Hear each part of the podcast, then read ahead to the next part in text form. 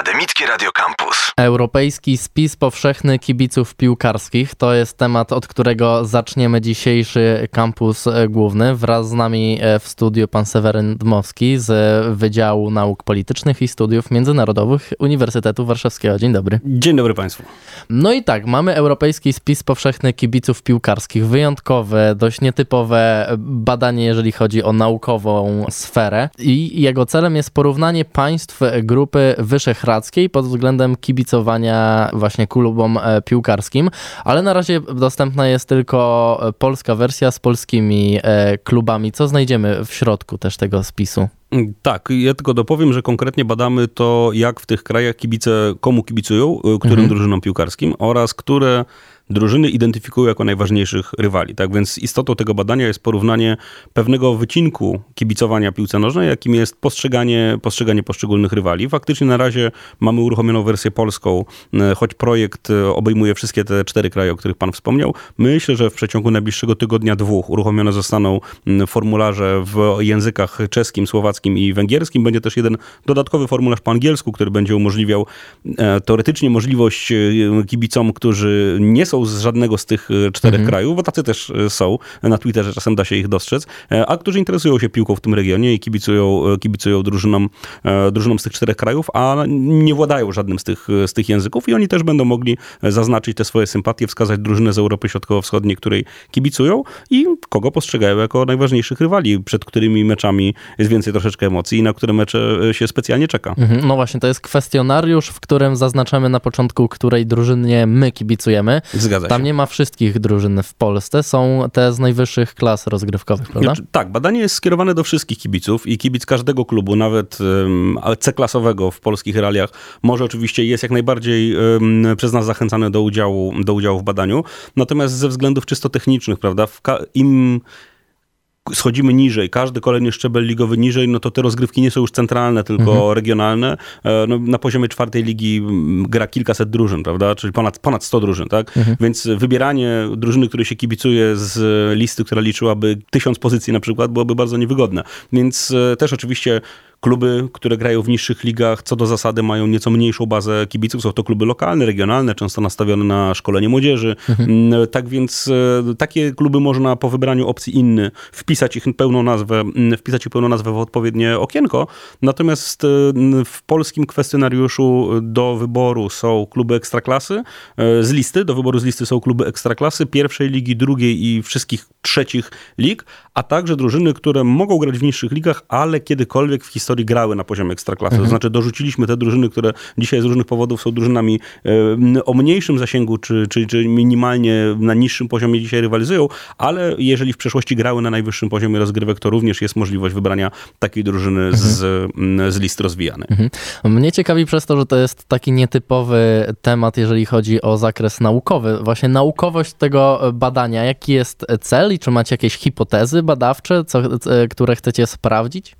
Hipotezy oczywiście mamy, jak w każdym badaniu naukowym. Ja nie chcę ich zdradzać, bo e, nie chcę sugerować tych, którzy jeszcze mhm. ankiety mhm. nie wypełnili. Natomiast e, tak, ten projekt trwa od czterech lat, ale tak naprawdę jego geneza myślę, że sięga już dekadę temu. Kilka lat zajęło staranie się o finansowanie. E, na początku Narodowe Centrum Nauki dosyć sceptycznie podchodziło do pomysłu badania kibiców piłkarskich i, i ich rywalizacji, ale z czasem udało się tę instytucję grantodawczą przekonać, żeby sfinansowała te badania, więc hipotezy oczywiście e, mamy. Badamy naukowo pewien rytuał społeczny. To jest dosyć istotne z punktu widzenia kilku zjawisk opisywanych przez socjologię i politologię. Mhm. Spójność społeczną, e, konflikty społeczne, prawda? Jest, e, istnieje taka koncepcja w badaniach społecznych nad futbolem, że piłka nożna, szczególnie w Europie, pełni dzisiaj rolę takiego zinstytucjonalizowanego konfliktu. W wyniku rozwoju społeczno-historycznego doszliśmy do takiego momentu, gdzie generalnie w Europie nie toczymy, w Europie Zachodniej, w Europie Środkowej nie toczymy ze sobą, nie toczymy ze sobą wojen. Poziomy agresji, konfliktu przeniosły się na inne płaszczyzny społeczne i futbol jest kilka takich teorii, że futbol pełni w dzisiejszych nowoczesnych europejskich społeczeństwach rolę takiego wentylu bezpieczeństwa, który pozwala upuścić trochę tej mhm. nagromadzonej, nagromadzonej pary, a najlepszym, najlepszą formą e, przedstawienia takiego konfliktu jest właśnie rywalizacja piłkarska, gdzie dwie drużyny których kibicu, którym kibicują tysiące, z czasem setki tysięcy ludzi, no spotykają się na boisku, generuje to dużo emocji, dużo zainteresowania, ale też właśnie sytuacje o charakterze, o charakterze konfliktowym. Mhm.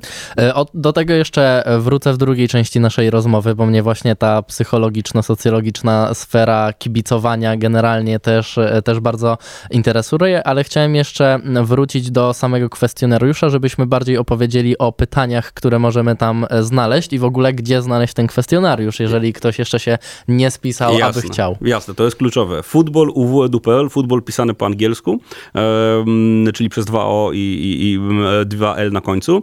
E, wchodzimy na początku, wybieramy, domyślna wersja językowa jest polska, bo na razie, tak jak mówiłem, dostępny jest tylko kwestionariusz po polsku. Wybieramy rozgrywki, w których uczestniczy nasz klub. Na razie też dostępne są tylko polskie rozgrywki, ale w ciągu najbliższych kilku dni to się zmieni. W kwestionariuszu jesteśmy pytani o to, komu kibicujemy. Wybieramy klub, którego kibicem się czujemy. E, wskazujemy e, podstawowe motywacje, dlaczego kibicujemy temu klubowi, co stało się, że na, w naszym życiu, że akurat ten klub jest naszym ulubionym. No a potem możemy wskazywać rywali. Od jednego do trzech. Można wskazać jednego, można wskazać dwóch, można wskazać trzech. Trzeba ich uszeregować. Naj, najważniejszy rywal, drugi najważniejszy, trzeci najważniejszy rywal. Co to jest za drużyna i dlaczego postrzegamy ją jako, dlaczego postrzegamy ją jako rywala. To jest istota kwestionariusza, taka jego najważniejsza część z punktu widzenia przedmiotu naszego badania.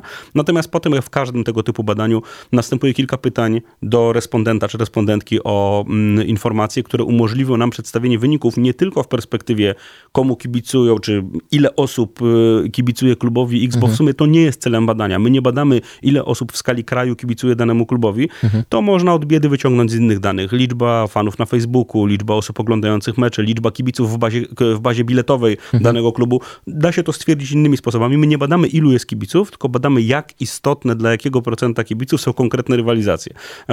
Pytamy o, pytamy o miejsce zamieszkania, pytamy o zawód, pytamy o płeć. To umożliwi nam przedstawienie tego, tych wyników badania w takim ujęciu społeczno-demograficznym. E, no i dowiemy się czegoś więcej, mam nadzieję, z takiego czysto socjologicznego punktu widzenia mhm. na temat polskich kibiców, szczególnie tych zaangażowanych w rywalizację piłkarską. Jaki macie odzew do tych nietypowych badań? Bo też się szeroko reklamujecie, kibice ekstraklasy mogą w telewizji widzieć reklamy, więc myślę, że e, dużo z nich może być zaciekawiony tych, te, takimi badaniami. Tak, to jest idealna okazja, żeby podziękować wszystkim e, partnerom, patronom i osobom i instytucjom, które nas wspierają. Otrzymaliśmy ogromne wsparcie od Polskiego Związku Piłki Nożnej, od e, Ekstraklasy, ale także od wielu klubów, e, bo bardzo wiele klubów Ekstraklasy, ale i niższych lig zdecydowało się na zamieszczenie w internecie, na swoich profilach facebookowych, które dają taki największy przepływ kibiców do naszego kwestionariusza informacji o tym, o tym badaniu. Ja nie chcę mówić o konkretnych liczbach w tym momencie, natomiast to jest tak, że plan mamy przekroczony, zrealizowany w 600%. Czyli na tę chwilę jest 6 razy więcej odpowiedzi niż wedle planu liczyliśmy, że po tych niecałych dwóch tygodniach od rozpoczęcia zbierania mm, informacji będziemy mieli. Tak więc mm, można powiedzieć, nie zapeszając, że jest to spektakularny sukces. E, mamy oczywiście nadzieję powtórzyć takie sukcesy też e, w Czechach, na Słowacji i na Węgrzech, no ale to jest oddzielny trochę rozdział. Zobaczymy, co tutaj nam się uda uzyskać. Natomiast już na tym etapie mamy wsparcie ze strony e, różnego rodzaju piłkarskich organizacji z z tych krajów. No i też e, fakt, że tak jak pan redaktor powiedział, to, że link do badania pojawia się w transmisjach meczów Ekstraklasy na antenie Kanalu Plus, za co bardzo serdecznie dziękuję jeszcze raz władzom stacji i redakcji sportowej, no to też uwiarygadnia to badanie, prawda? To mhm. znaczy ludzie za granicą na rynkach, w sumie mniejszych rynkach piłkarskich niż, niż polski, widzą, ok, to musi być w miarę poważna inicjatywa, skoro tak ważne podmioty w polskiej piłce zdecydowały się tę inicjatywę wesprzeć. Tak więc na razie mamy do czynienia z bardzo dużym sukcesem, jesteśmy tym bardzo nakręceni, E, no i mam nadzieję, że te wyniki w Czechach, na Słowacji i na Węgrzech nie będą gorsze niż w Polsce. Mhm. I przechodząc e, do tego, co mogą powiedzieć nam wyniki e, takiego badania, no to na przykład mamy pytanie o, ten największych, o tych największych rywali danego klubu według danego kibica. Co mogą powiedzieć nam dane, że no na przykład największym rywalem Legii Warszawa jest Widzew Łódź czy Lech Poznań? Mm, ja myślę, że dane przede wszystkim mogą nam na takim najwyższym poziomie ogólności pokazać, czy w danej społeczności kibiców jest zgodność co do tego, kto jest głównym rywalem, mhm. E, czy nie. I paradoksalnie ta sytuacja, kiedy tej zgodności nie ma, jest dużo ciekawsza, bo wtedy każdy badacz społeczny musi zadać sobie pytanie, dlaczego? Dlaczego tak jest? Mhm. Ja miałem okazję dwa tygodnie temu być w Łodzi na stadionie Widzewa na zaproszenie e, prezesa klubu, e, pana doktora Mateusza Drużdża. Byłem na pierwszym kongresie prawa sportowego i socjologii sportu. I mówiłem o tym projekcie, to był właśnie dzień, kiedy projekt ruszał, wtedy po raz pierwszy Kanal Plus podczas transmisji meczów Ekstraklasy informował o, o projekcie, o formularzu i mówiłem o tym, o tym badaniu podczas swojego wystąpienia i wykonałem taki eksperyment mały na, na uczestnikach, na sali było ze 40 osób. Zadałem pytanie, rzecz dzieje się na stadionie Widzewa, tak więc e, spodziewałem się mniej więcej takiej odpowiedzi. Pytam e, uczestników, słuchaczy, kto jest kibicem Widzewa. No i na te 40 osób, które siedzą na sali, mniej więcej 30 podnosi rękę, że są kibicami Widzewa. Mówi, I powiedziałem do nich, dobrze, proszę Państwa, to teraz zamykamy oczy. No, lekki szmer na sali, poruszenie o co to chodzi. Mówię, zamykamy oczy. I wszyscy ci, którzy podnieśli rękę, zadeklarowali kibicowanie Widzewowi z zamkniętymi oczami. Mówię, kto z Państwa uważa, że zgadza się z takim twierdzeniem? Rywalem numer jeden Widzewa jest Legia Warszawa, niech podniesie rękę nie otwierając oczu. I połowa sali podnosi ręce, ale druga nie. Mhm. E, ci, którzy mają oczy otwarte, nie kibicują Widzewowi, już się trochę śmieją. Mówię, dobrze, opuszczamy ręce, to teraz kto z Państwa zgodzi się, że ŁKS jest takim rywalem numer jeden Widzewa? I dokładnie druga połowa tych, którzy kibicu, mhm. zadeklarowali kibicowanie Widzewowi, podnieśli ręce. No i to jest idealna sytuacja dla politologa, socjologa czy psychologa, żeby zadać pytanie, dlaczego? Co mhm. sprawia, że tak się dzieje? Więc to badanie w naszym zamierzeniu, ono da nam odpowiedź na pytanie, jak te społeczności postrzegają istotność tych rywali, a odpowiedzi na inne pytania, które im zadajemy, również na pytania demograficzne, potwierdzą albo sfalsyfikują naszą wyjściową hipotezę co do tego, jak wygląda, jak działa ten mechanizm doboru rywali, bo wierzymy w to, że jest tutaj mechanizm. To znaczy, mhm. jesteśmy w naszym zespole badawczym, jest to międzynarodowy zespół, mamy no w zasadzie prawie pewność, że coś fajnego odkryliśmy, no i musimy teraz e, sprawdzić, czy dane zbierane w skali makro nam te nasze hipotezy potwierdzą. Mhm. Ale taki jest cel. Na końcu chcemy odkryć, jak to jest, jak można wyjaśnić ten proces wybierania i hierarchizowania rywali przez kibiców piłkarskich. Mhm. A jak to jest e, właśnie ze względu socjologicznego, z punktu widzenia psychologicznego, że w ogóle angażujemy się w kibicowanie, że są grupy kibicowskie, że wokół każdego klubu tak naprawdę w Polsce są e, bardzo zżyci e, kibice i że właśnie mają, ma, mamy tych największych wrogów, mimo że no na przykład taki kibic e, Legii może pomyśleć, że Widzew, że, że Lech, że, że jeszcze jakaś inna drużyna, ale tak naprawdę może nie znać w ogóle żadnego kibica takiego widzewa, a i tak go nie lubić, albo i tak po prostu pałać niechęcią do, do danego klubu, mimo że nie miał bezpośredniego kontaktu z nim. Jak, z czego to wynika w ogóle? Co więcej, tu jeszcze może być e, kilka innych, powiedzmy, przypadków. Można nie lubić, e, czy pałać niechęcią do klubu, któremu kibicują bliscy nam ludzie, których kochamy, czy lubimy, mhm. prawda? I to się ze sobą też nie gryzie. No to oczywiście mm, to jest bardzo złożone zagadnienie. Ja, ja wyjaśniam je przez cały semestr w trakcie przedmiotu, który prowadzę na wydziale, przedmiotu monograficznego Football in Europe, gdzie tym zagadnieniom też się przyglądamy. A w takim największym skrócie jest to kwestia związana z tożsamością zbiorową. Jest to obszar socjologii, nauk społecznych, obszar nauk społecznych, bo nie tylko socjologia i psychologia tym obszarem się zajmują. Wspólnota wyobrażona jest pojęcie ukute przez Benedict Anderson, um, mówiące właśnie o tym, że pewne wspólnoty, które są tak wielkie, że nie jesteśmy w stanie poznać, e, spotkać wszystkich członków tej wspólnoty, narody na przykład są takimi e, wspólnotami, naród polski, Mhm. Wiele milionów ludzi, tak? Nie, nie ma szans, żebyśmy w ciągu życia poznali wszystkich, a jednak czujemy jakąś więź e, z tymi ludźmi na takim bardzo podstawowym, elementarnym, e, elementarnym poziomie.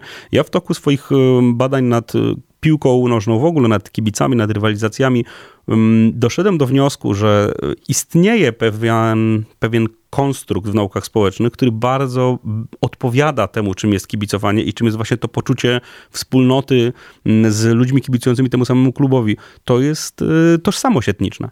To jest tożsamość etniczna, coś, co Hutchinson i Smith nazywają e, ethnicity. Jest e, to absolutnie kluczowe nazwiska w badaniu, w badaniu nad badaniami nad etnicznością i oni ukuli taką najbardziej zbiorczą, podstawową definicję tożsamości etnicznej, która się składa z sześciu elementów. I okazuje się, że wszystkich tych sześć elementów idealnie pasuje do, e, do tożsamości piłkarskiej. Czyli jest pewna nazwa, taki kod identyfikacyjny, to jest nazwa klubu. Legia, mhm. Widzew, Górnik, możemy sobie podstawić dowolną nazwę. Po drugie jest historia. Wspólna historia. To spaja narody, narody, to spaja grupy etniczne, to spaja kibiców. Jest historia, w której są bohaterowie, zdrajcy, wielkie sukcesy, wielkie klęski, e, tak więc no, wszystko to, wszystko to co czyni dobrą, e, dobrą tworzy dobrą opowieść.